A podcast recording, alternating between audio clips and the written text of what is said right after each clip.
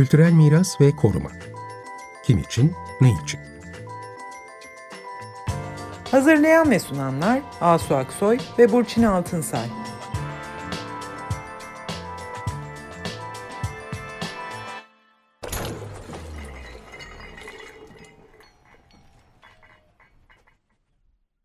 Merhaba, iyi akşamlar. Ben Burçin Altınsay. Merhabalar, ben de Asu Aksoy. Bu akşam yine UNESCO'nun Dünya Miras Komitesi'nin 45. oturumu kararlarına devam ediyoruz. İki haftadır bu konuya bakıyoruz ve e, bugün e, 45. oturum artık tamamlanıyor. Bu oturumda 45. genişletilmiş oturumda Türkiye için önemli kararlar alındı. Bu akşam bu kararları biraz konuşacağız ve aslında e, Dünya Miras Listesi'ne girmek nasıl oluyor, girdikten sonra nasıl ne oluyor, tehlike altındaki miras listesine biliyorsunuz Diyarbakır surları ve Hevsel bahçeleri alınması üzerine bir taslak karar vardı. Sonra ondan vazgeçildi diyelim. E, vazgeçince olay bitmiş mi oluyor falan. Bütün bu konuları konuşacağız. Bu konuları konuşmak üzere e, Evrim Ulusan e, aramızda Doktor Evrim Ulusan.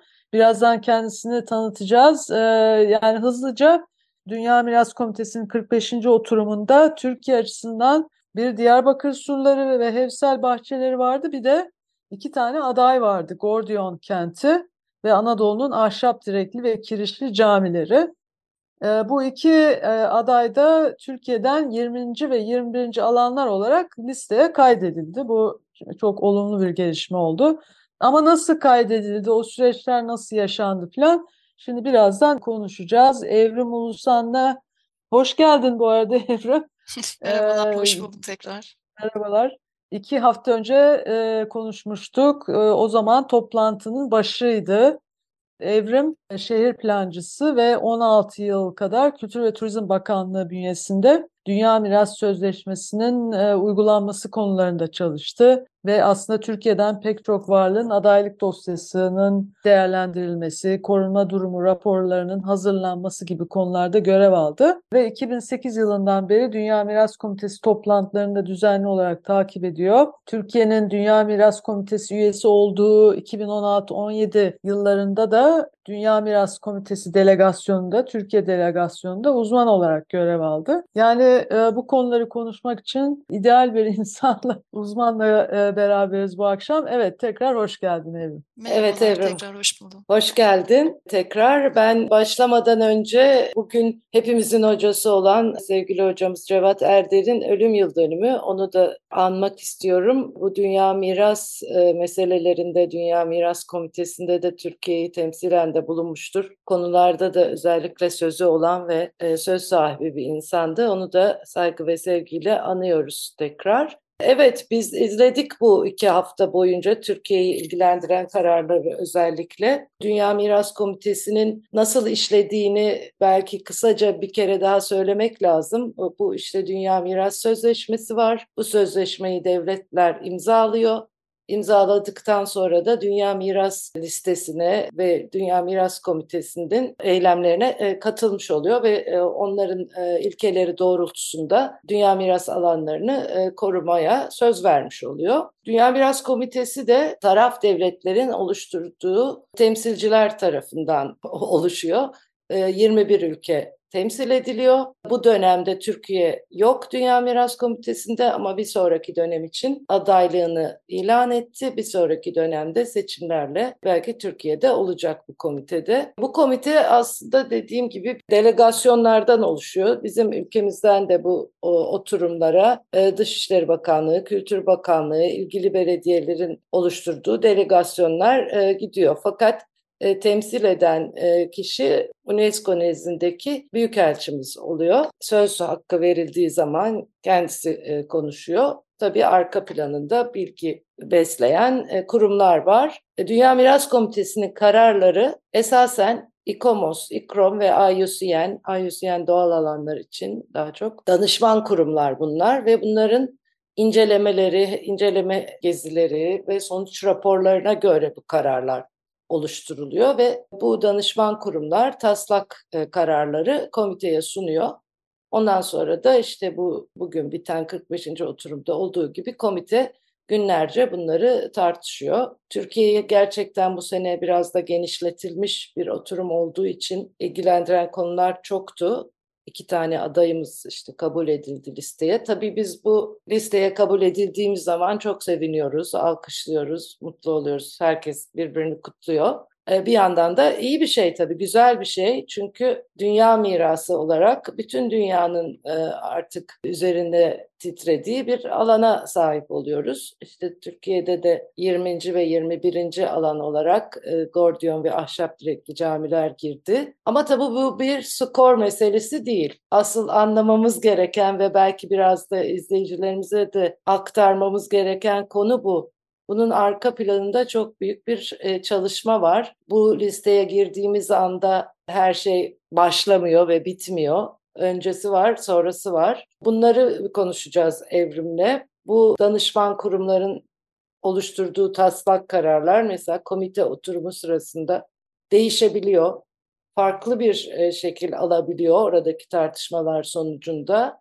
E, bunları biraz evrime de soracağız. Tabii bu oturumda mesela Venedik gibi dünyada da çok önemli konular da konuşuldu. Yani bizim Diyarbakır surları ve evsel bahçelerinin tehlike altındaki listeye alınması konuşuldu ve o karar alınmaması yönünde çıktı. Aynı zamanda aynı oturumda Venedik'in de tehlike altındaki listeye alınması konuşuldu. Benzer şekilde o da tartışıldı. Şimdi bu son oturumda bir e, Diyarbakır tehlike altındaki listeye alınmadı. Böyle bir karar çıktı. İki tane de yeni dünya miras alanımız listeye kaydedildi. Bu tartışmalar sırasında mesela Gordiyon kenti çok hızlı bir şekilde neredeyse 5 dakikada kabul gördü. Hiçbir değişiklik istenmedi onun için ve hemen listeye kaydedildi. Elbette Gordion'un kültür varlığı olarak değeri çok büyük. Bunun da çok önemi var ama Gordion'da yapılan, yapılmış olan başka çalışmaların da etkisi oldu burada. Yani koruma yönündeki yaklaşımların etkisi oldu. Ahşap camiler ise bir e, değişiklikle kabul edildi. Çünkü burada danışman kurumlar taslak kararda e, dosyada düzeltme istemek üzere geri döndürme kararını öneriyordu. Bu karardan dönüldü ve listeye kaydedildi. Şimdi bu iki süreç arasında böyle farklar olmasını biraz e, sen bize e, Evrim anlatabilir misin? Bir de bunu söylerken belki de bu Dünya Miras Komitesi'nin önüne gelene kadar bu kararlar neler oluyor arkada? Onları da biraz söz edersen. Tabii.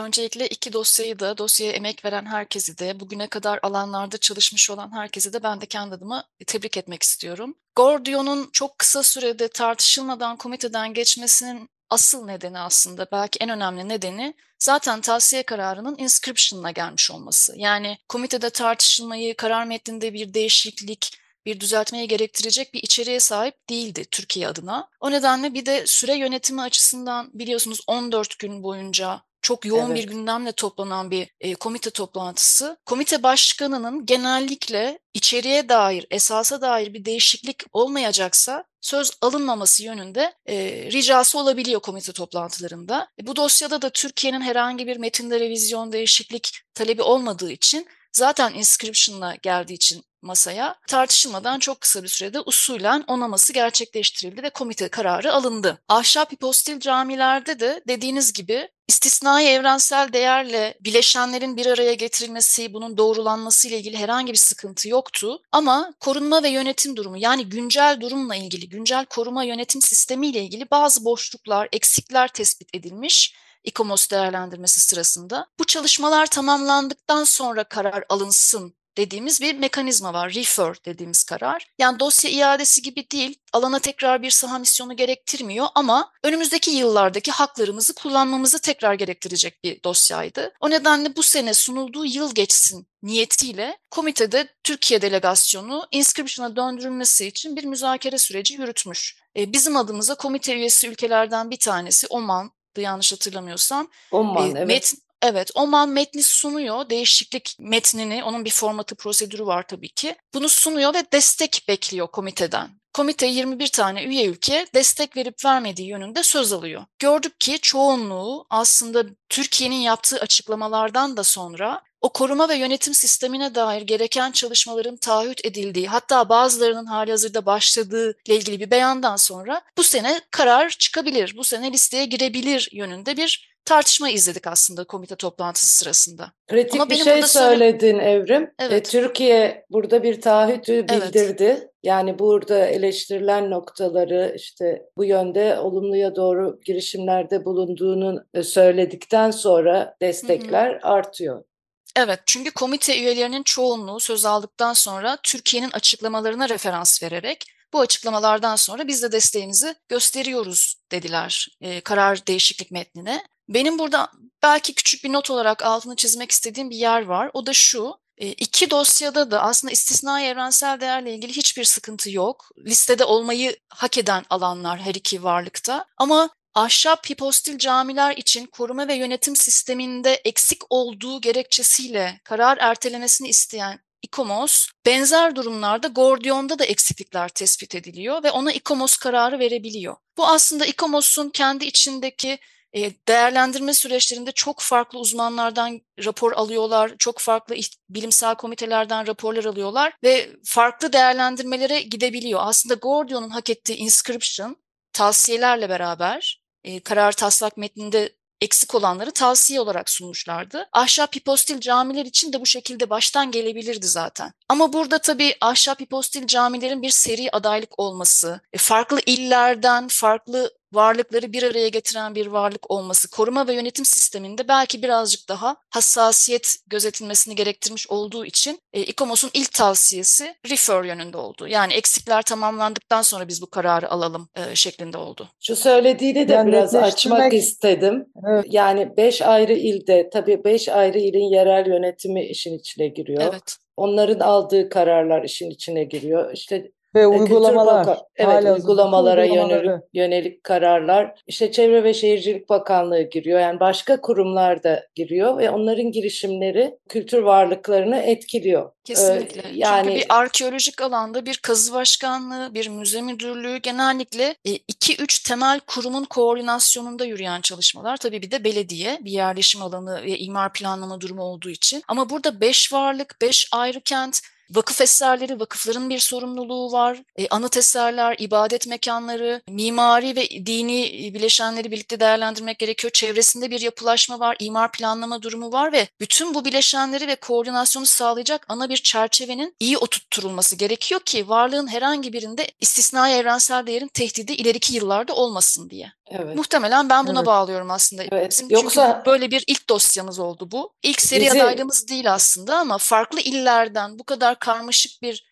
istisnai evrensel değerini bir araya getiren zor bir dosyaydı. Gerçekten emeği geçen arkadaşları tebrik ediyorum. Özellikle karşılaştırmalı analizi tamamlayabilmek ve bunu refer'e döndürebilmek, inscription'ın istisnai evrensel değerin e, doğrulanarak geçmesi değerlendirmeden çok büyük bir başarı bence. Ama evet, koruma ve yönetim sistemi açısından tabii hassasiyetler evet. var. Yani şey söyleyelim mi? Yani burada şimdi üstün evrensel değeri bir varlığın aday olarak ortaya konan bir varlığın üstün evrensel değerini şey yapmak, ortaya koymak, bunu ortaya çıkartmak tabii ki çok önemli. Tabii ki bir başlangıç adımı bu zaten ama e, e, eşit derecede önemli olan bunu nasıl ondan sonra koruyacağınız. Evet. Bu korumanın yönetimini nasıl efektif etkin bir şekilde yapacağınız. Zaten e, burada galiba hep sorunlar da çıkıyor. Yani Diyarbakır e, surları ve hevsel bahçelerine de baktığımızda aslında e, gerek İKOMOS raporunda gerek düzeltilen tavsiye kararında da yani bu yönetim mekanizması ile ilgili e, bir takım önemli şeyler, e, yorumlar var. Yani evet. bu yönetim mekan bu buradan ne kastediliyor aslında? Sen de demin söyledin yani çok farklı farklı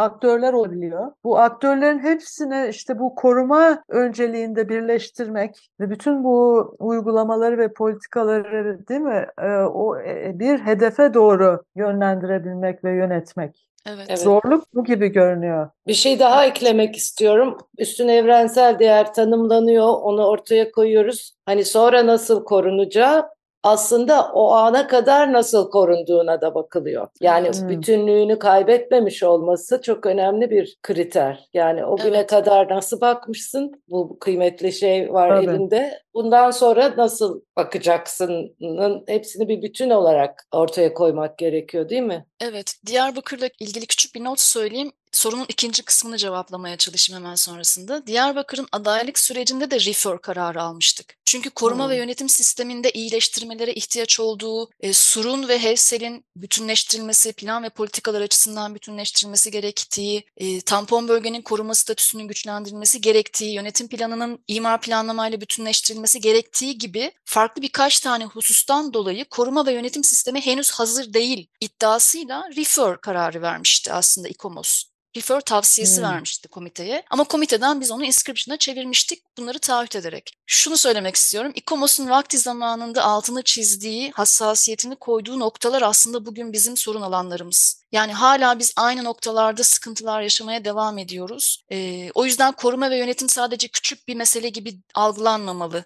İstisnai evrensel değeri doğrulamazsınız zaten bu listede varlığınız olmamalı. Yani sözleşme bunu söylüyor. Birinci adım istisnai evrensel değer. Ama koruma ve yönetim sistemi de doğru ve yerinde kurulmamışsa, mevcut değilse adaylık aşamasında e, o zaman henüz hazır değil kararı çıkabiliyor. O nedenle adaylık sürecindeki raporlamalar, e, veri akışı konusunda da kısaca bir açıklama yapayım. Hani biz hep sonucu görüyoruz kamuoyunda. Hani ben arka planını bildiğim için e, biraz oralara da değinmek istiyorum. Bir adaylık dosyası sunulduktan sonra İKOMOS'u ikna etmek gerçekten zor. Yani adaylık dosyasında yazdığınız ifadeler yeterli olmayabiliyor. Ek bilgi belge süreçleriyle farklı konularda istisnai evrensel değer olabilir, bileşenlerin bir araya getirme gerekçesi olabilir, karşılaştırmalı analiz, korunma ve yönetim sistemi, yürüyen projeler vesaire her şeyle ilgili ilave açıklama istiyor. İkna olamıyor. Yani en son noktada artık bir buçuk yılın sonunda Mayıs ayında son nihai karar çıkmış oluyor. O karar çıktıktan sonra da işte 6 hafta gibi bir süre var komite toplantısına. Kararın içeriğinde değiştirmek istediğimiz bir husus varsa, bir maddi hata varsa maddi hatanın başka bir mekanizması var. Dünya Miras Merkezi'ne raporlama yapıyoruz.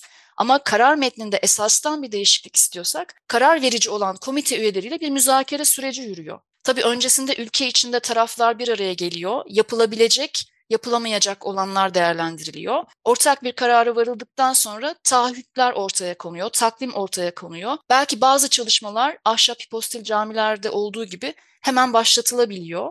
Dolayısıyla bu Hı hı. çabalar da 6 hafta içindeki çabalar da aslında kararı etkileyen çabalar. Yani komiteyi ikna Hı. etmek için e, orada da bir performans gösteriliyor. O yüzden karar çıktı ve inscription listeye girdi kararının arkasında gerçekten ciddi neredeyse iki yıla varan bir e, mücadele hani teknik ve bilimsel ve idari bir mücadele yürüyor. E, o yüzden bu hep bir diyalog süreci. İKOMOS ve taraf devletin bir araya geldiği, istişare ettiği bir diyalog süreci gibi görmek lazım. Tabii listeye girmek dediğiniz gibi ne başlangıç ne bitiş ama farklı bir sürecin başlangıcı. Artık bu noktadan sonra diyaloğun daha da güçlü olması gerekiyor. Evet. Evet, siz yani dünya adına, insanlık adına bir sorumluluk alıyorsunuz. Zaten aslında bu alanlar sizin ülke e, içinde kor- korumaya çalıştığınız alanlar. Ama bir de bir, bir ekstra bir üzerine bir sorumluluk daha yükleniyor aslında, değil mi? Bunları Dünya Miras Tabii. Listesine sokarak ve burada aslında çok önemli bir e, bilgi e, akışı oluyor. Bu diyalog diye anlattığın senin yani ülke, ülkelerdeki aktörler, yasal mevzuat, uygulamalar, pratikler, yapma biçimleri bir tarafta, bir tarafta teknik uzmanlar ki o uzmanların bakış açıları da öyle e, nötr değil kuşkusuz. Değil. Ee, yani onlar da belli kültürel belki perspektiflerden, belli geleneklerden geliyorlar. Dolayısıyla o farklı paradigmalar e, birbiriyle konuşmaya çalışıyor. Yani çok enteresan bir Evet, süreç gerçekten aslında bu. enteresan bir süreç yürüyor Dünya Miras Sözleşmesi içinde. Şimdi komitede kararın değişmesi çok politize edildiği yönünde bir endişe doğuruyor yıllardır. Danışma organları da Dünya Miras Merkezi de bizim teknik bilimsel değerlendirmemiz sonucunda geldiğimiz değerlendirmeyi komite esas almıyor. Mümkünse işte iade istediğimiz dosyaları inscription'a çeviriyor. Danger list kararlarını öteliyor gibi komitenin politize olduğu yönünde endişeler var ve bunun aşılması yönünde yeni mekanizmalar, prosedürler tartışılıyor. Ama bir taraftan da şimdi 195 tane ülke sözleşmeye taraf ve her birinin farklı bir geleneği, farklı bir idari sistemi, e, bağlamları çok farklı olan 195 tane ülkeden bahsediyoruz. Onlar da İKOMOS'u çok Avrupa merkezli olmakla itham ediyorlar. Yani koruma meselesine hani korumada da uzun yıllardır tartıştığımız işte bağlamı içinde mi e, Avrupa merkezli bir koruma anlayışıyla mı? Bu tartışma da hala devam ediyor. Çünkü İKOMOS'un içindeki karar mekanizmalarında da bu baskın görüşün hala hakim olduğu, ülkelerin koşullarını, idari ve yerel koşullarını çok iyi algılayamadığı gibi eleştiriler var. Komitenin bu değişiklik kararları aslında biraz da buna tepki mahiyetinde. Çünkü e, tartışmalarda bizim Diyarbakır kararında da e, gördük. Dilin yumuşatılması yani İKOMOS'un hep o üstenci, öğretici, öğretmen edası kaleminde hissedilebiliyor bazı kararlarda ya da değerlendirmelerinde. Komite bunu yumuşatmaya ve taraf devletlerin yanında pozisyon almaya çalışıyor mümkün olduğunca. Geldiğimiz noktada İKOMOS ve IUCN kötü polis oluyor. Komite üyeleri halden anlayan, e, onların yanında olan ve teşvik edici üyeler oluyorlar. Bir de tabii şöyle bir durum var. Komite üyeliği geçici. Bugün komite üyesi olan yarın olmayabilir. Bugün olmayan evet. yarın komite üyesi olabilir. Yani bugün aldıkları kararlar yarın onların dosyalarını da bağlayabilir bir içtihat oluşuyor aslında. Her ne kadar çok belirleyici olmasa da Dünya Miras Komitesi'nde bir içtihat, benzer vaka deneyimleri, e, emsaller oluşabiliyor ve biz onları statementlarımızda sonraki dosyalarda kullanabiliyoruz, esas alabiliyoruz. Bakın orada bu vardı, burada da benzer bir durum var gibi. O yüzden Aslında... komitenin kararları o teknik tartışmaları biraz yumuşatıyor. Bir taraftan diplomatik uzun vadeli politikaları dikkate alıyor.